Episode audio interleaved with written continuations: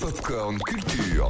Et juste avant, c'est Popcorn Culture. On va parler d'une série incroyable.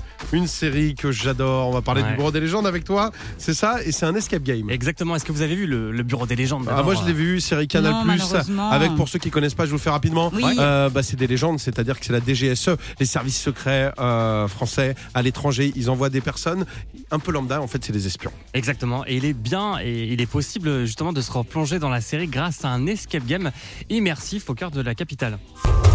Bienvenue dans le plus secret des services secrets. Je pense que vous attendiez pas à ça pour votre premier jour. Alors moi c'est Sylvain, je m'occupe de la direction technique du bureau des légendes. Et je vous préviens, c'est du très lourd.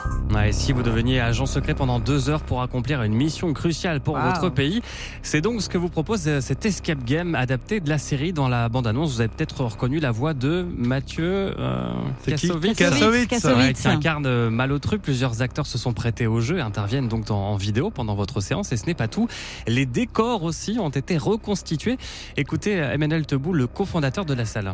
Donc on a la chance par exemple d'avoir la, la table d'origine de la cellule de crise dans la cellule de crise reconstituée, les chaises d'origine. Donc forcément tout ça renforce et donne du cachet à l'expérience. Et c'est vrai que bah, les décors ont été construits également avec l'aval des équipes déco de la, D- du bureau des légendes qui sont venus vérifier que tout correspondait bien euh, par rapport à ce qui avait été fait sur le plateau de tournage. Et donc quand vous rentrez euh, dans euh, le bureau des légendes qu'on a reconstitué, vous avez vraiment l'impression d'y être. Voilà, l'expérience commence vraiment dès votre entrée à la DGSE.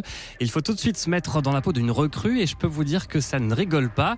Et vous devrez donc remplir une mission, mais là je ne peux pas vous en dire plus. Et vous allez peut-être me demander c'est Pourquoi la C'est quoi la mission Avec euh, non, peut-être la différence avec un escape game classique?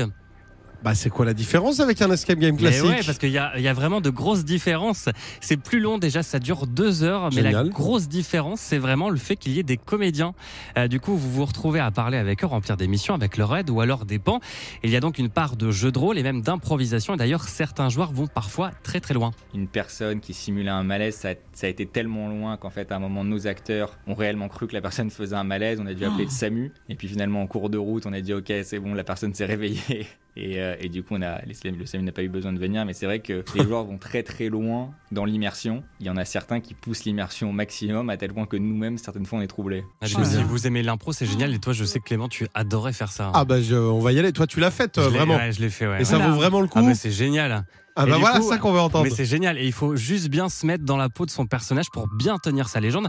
Et puis c'est très grand, 300 mètres carrés avec des ambiances très différentes. C'est un peu un épisode supplémentaire de la série. Oh le là là. scénario a d'ailleurs été validé par la boîte de production de la série et même par la DGSE.